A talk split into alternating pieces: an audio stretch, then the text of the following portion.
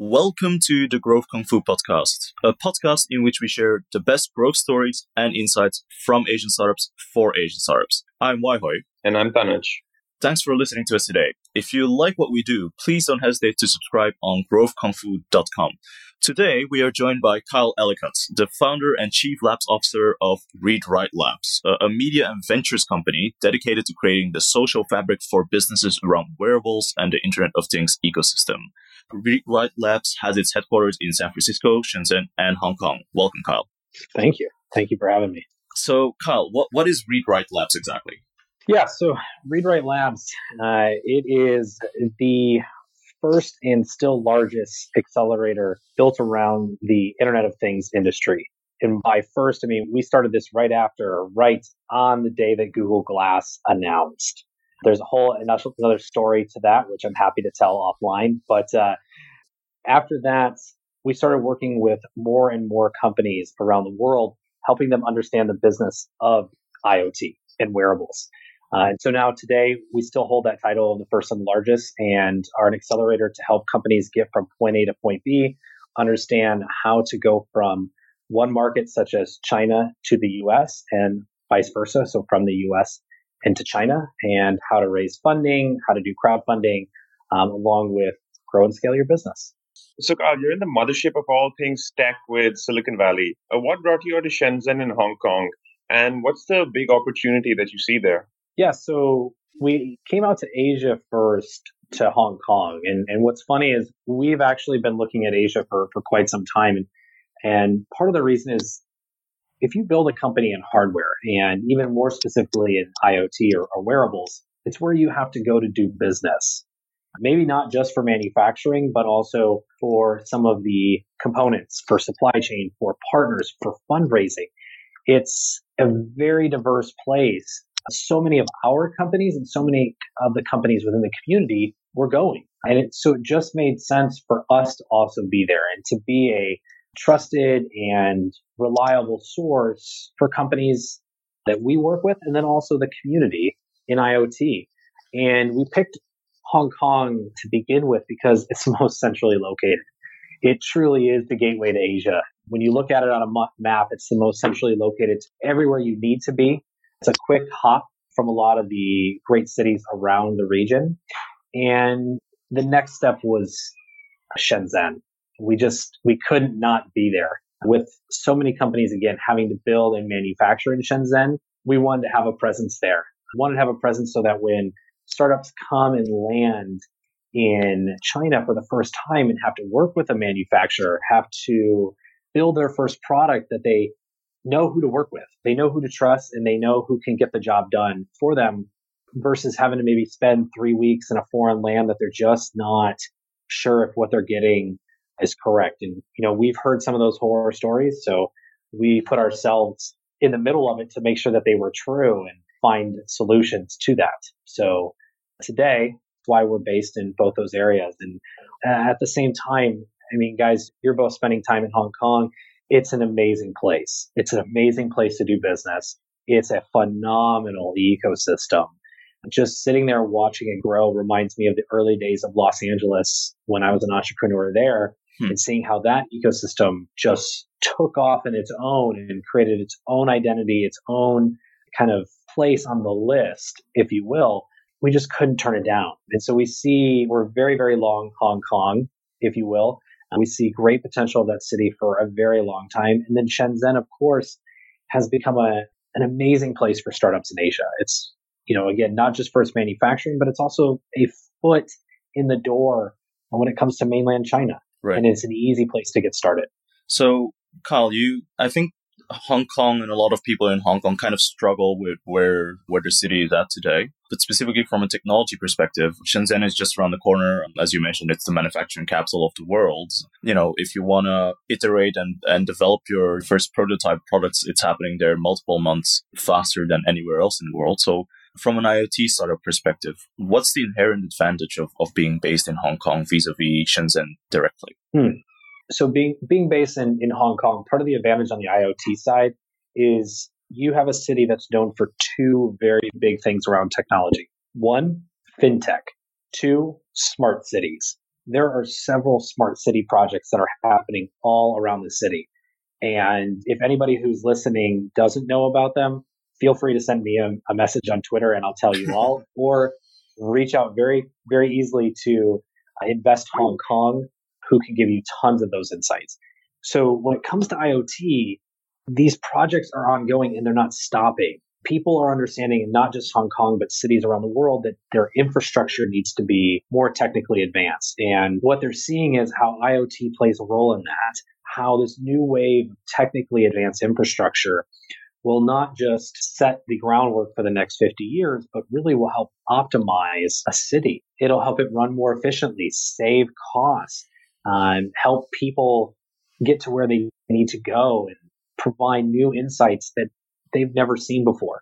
And with Shenzhen being so quickly or being so close, startups are able to jump over the border, build what they need to quickly, and come back and test it in a very real live environment, which doesn't happen in very many locations around the world. Um, you know, we're very fortunate to have something like that happen here in San Francisco to a small, small scale, but not nearly the scale that Shenzhen has with electronics market, and then Hong Kong has on the other side as a testing bed as well.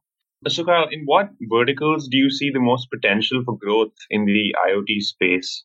So, what's really exciting is that we are in the process of reviewing applications right now for our next uh, cohort here in San Francisco, and also for our next ones in Hong Kong and Shenzhen. So, couldn't be a better time to ask this type of question because we get to see the inside of what's coming in. The next big vertical is based on data. Okay. And then I'll tell you what's getting me excited. On data is around transportation and automotive. It's one of the fastest growing markets. It's got some of the most money from venture going into it, which is super exciting. I mean, think about this. We have had vehicles act and work the exact same way for a very long time. And now we're getting to a point where traveling less, we are carpooling. You know, something that was a concept years ago you used to do on the way to work. And now today it's it's common practice with things like Didi and Uber. That's all beginning to change. The way that we look at our vehicles. You know, there's still the desire to have some raw power.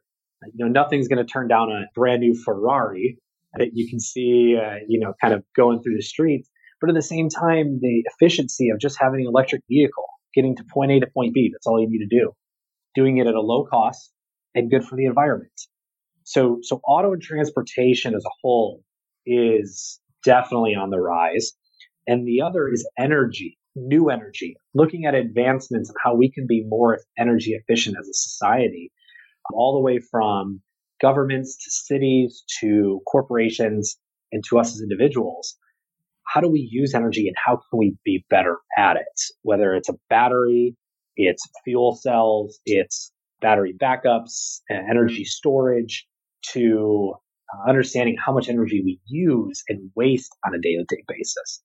But what gets me the most excited of all of this is truly smart cities. You package all of this up with a lot of other verticals and roll it to called smart cities. And the idea that cities are going to become this living, breathing organisms more so than they've ever been, I think is just fascinating. Where cars will talk to each other, you will know anything you need to know about a city. On the reverse, city engineers will know everything they need to know about people and how to build optimal cities for us to live in. Wow, that's actually super interesting. Any any advice that you might have for homegrown startups in Hong Kong that are getting into this space? So let me give you a few pieces of advice. So one, just for companies in Hong Kong. First, first off advice, not in IoT or in IoT. My biggest piece of advice is get out and help each other. One of the things that I loved when every time I'm in Hong Kong, it absolutely fascinates me is you walk into a co-working space like the Hive or WeWork, Paperclip, or even Metta, and you just see people buzzing. You see people communicating. Don't stop that. Push those boundaries. If you're getting just into this world of being an entrepreneur, go to as many events as you possibly can until you see the same people 10 different times. Just get out there and get a chance to work together, help each other. I remember the days when Los Angeles was still a very young ecosystem, uh, very similar to Hong Kong. And there were about 20 to 25 of us who really, really worked together to support, to help, to drive, and push each other forward. And that group still exists today. And some of them, some of us are very, very successful. Others have gone on to make multiple successes. But one way or another, everyone has continued to progress and grow the community. And so for those in Hong Kong, do the exact same thing. Get out. You're not the first to ever have the problem that you're having, guaranteed. Mm-hmm. Talk to someone about it. Learn from them. You know, talk to guys like us and others in the community and just simply ask, hey, what do I do here? How do I get above this hurdle? Or how are you doing? How can I help? For those in IoT, of course, feel free to say hi to myself or Reg or any of our other team members. Always happy to welcome you into the Hong Kong IoT family. But at the same time, just as I mentioned of getting out, look towards the community. Look towards what is happening at co-working spaces and look at the type of events that they're putting on. A lot of these events are free or five or ten dollars. Just go support the community, ask questions, learn. If it's your first time and you want to learn everything you can online, shameless plug, readwrite.com. It's what we all cover. Uh, at the same time, look at Tech in Asia, look at E27, look at these websites online to get your first foot into the door. When you get back on the ground, look at the Jumpstart magazine that's circulated every couple of weeks, or excuse me, couple of months on the ground. You can find it any co-work space. Look at Startups Hong Kong just to understand the ecosystem. But for IoT specifically, go to some of the IoT events. Look at Cyberport, look at Invest Hong Kong, look at these resources that you have locally to support you. And anywhere else in Southeast Asia region, every single country right now, just about, has some type of IoT initiative. All of the governments around are pushing these things. With a simple search online or a quick note through the community, you can easily find where these projects are going. And if not, ask the three of us or ask my co-founder and we'll happily point you guys in the right direction. Hmm. Those are some great tips, Kyle. But at the same time, and, and not to belabor the point uh, of, of hardware is hard, that same old cliche, but at the same time, like, you know, when we were researching you a little bit and we look back a couple of years ago and we, one of the things we found on YouTube was an interview with you in 2013 where literally the biggest things in hardware that you were talking about were the Google Glass and the Pebble Watch. You mentioned those earlier as well. Glass has obviously been parked away and Pebble has just been bought by Fitbit. All of this just to say there's obviously a ton of risk involved with being in a hardware startup. So how would you advise a new startup founder to deal with that? Yeah, so first and foremost, you know, let's not let's not glamorize entrepreneurship too much. It, it's always hard. Starting a business you know, taking a hobby or an idea or a project and turning it into a company that generates revenue is not an easy path. It is hard. It will be one of the most difficult things you ever do in your life. At the same time, it'll be the riskiest and it will be the most rewarding, regardless of its turnout. And you have to know that going into this business. Um, on the IoT side and hardware side, you're absolutely right. Hardware is hard. If anyone tells you differently, they're lying to you. Um, and feel free to call them out on Twitter. Uh, but uh, I'll tell them Kyle sent, sent, me, sent us. Yes, you can see me on the you can see me on the tweet, and I will happily favorite it and also comment. But it's it is very hard. It's very difficult because with software, you know, uh, coming from my technology background, with software, it's it's code. You're you're putting code together, putting design on top, and it can work. With hardware, you have to put components together physically, and not just once, but multiple times over. And you have to put code on top of that, multiple layers of code, plus a design, multiple layers of design, and then hope that you didn't spend too much money and you can still make a profit off of it. And where it gets difficult is marrying all of that together. You know, when you create a piece of software, let's boil it down to nuts and bolts. Software code is free. It's us pressing keys. On hardware, you have to pay for components. Components get cheaper at scale. They don't always start off cheap. So your initial prototypes can cost a lot of money. That's okay. If you are truly invested, you accept the risks, understanding the potential reward, put a little bit of money in to make a real prototype. And once you get one done, find the components that you need that you can make it a little less expensive to make a couple more. So that when you go out to talk to press, talk to partners, talk to investors, you can show these things off and not just have one and one and only demo. And, you know, with the companies that you mentioned, Glass and Pebble, it is hard because there's a new element when it comes to these types of products, and that's us as consumers. We have a very big opinion as to what we want and what we don't want physically held in our hands. And so with something like Google Glass, part of the reason that didn't work at the time and why it's you're starting to see a little bit of these companies come back now is at the time it was an entire culture shock. Nobody was fully ready for that. As tech guys like us, absolutely. That's so cool. Let's put a camera on our face. Let's do all kinds of stuff. Awesome. But for the general public, there was just a psychological thing that did not click. Hmm. And we've seen it with all the technologies that we have in our life, from you know the wearables that we have on our wrist to the cell phones that we have. All of these different pieces of technology have a hurdle to get through. And with poor glass, that was one of the biggest. You know, you've got a camera that faces you, someone else directly, and you don't know if they're recording, if they're not recording. You know, are they taking a picture? What's happening? You don't know what's going on. And unless you have a pair, that was hard to understand. Now, the other reason glass had a little bit of an issue is they went a very exclusive route. $1,500, you had to be in the US, you had like four or five places you could, you had to go to pick it up. It's very difficult to get to. Where Pebble had their mistake, which I guarantee you're going to hear more about with time, is just the economies of scale, you know, supply versus demand, the idea of the wristwatch. It's a big question right now of do people want to wear watches? Do they not? What was being delivered? Was it valuable or was it not? And Apple seeing, you know, some of their largest growth, but is that because they're delivering value or because it's a trendy product? and what happens in the near future with the version 2 versus version 1.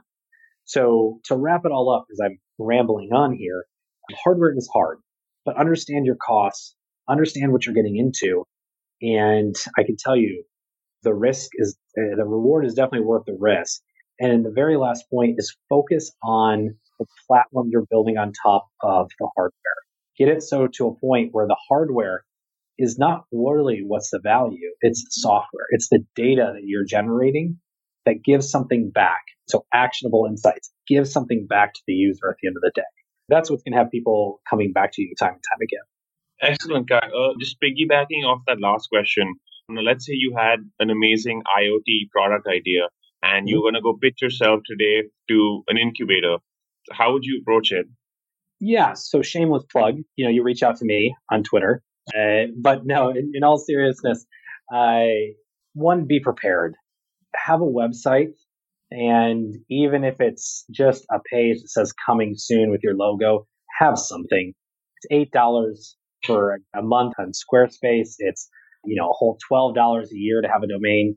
Make sure you look legitimate. At the same time, put together a pitch deck the best you can. You know, we understand myself and others who are in this industry that not everyone's perfect at creating a pitch deck. And that's what you're coming here in part four is to learn how to build those types of things, to learn how to pitch, to learn how to raise, and to learn how to grow and scale your company. So come in with a website, come in with a presentation, and be ready for due diligence. If you've got financial projections, you have partner relationships. So a large corporation has invested in you or is doing a partnership or has a PO, make sure you have copies of those things. You know, we're going to want to see that stuff. Uh, we want to make sure that what you're telling us is valid. And at the same time, you know, show that you care and show that you're excited to take advantage of the resources about to be given to you. And lastly, ask questions. You want to understand what you're getting into. You need to understand that this is a commitment on both sides, not just the accelerator incubators, but also yours you have to commit your time and your resources just as much as they do. And so when you get into that interview, when you get past an application, ask as many questions as you want. That's what we're all here for. Ask us questions for days and it won't be a problem. That way you can get all of the things you need cleared up and be able to join the program stress free and excited and ready to dive in versus having questions last minutes, giving yourself like second thoughts. Uh, so, where can our listeners find you online? So, you can find our program at readwritelabs.com. You can find me on Twitter at Kyle Ellicott. That's E L L I C O T T. Um, and then, of course, LinkedIn and, and Facebook as well.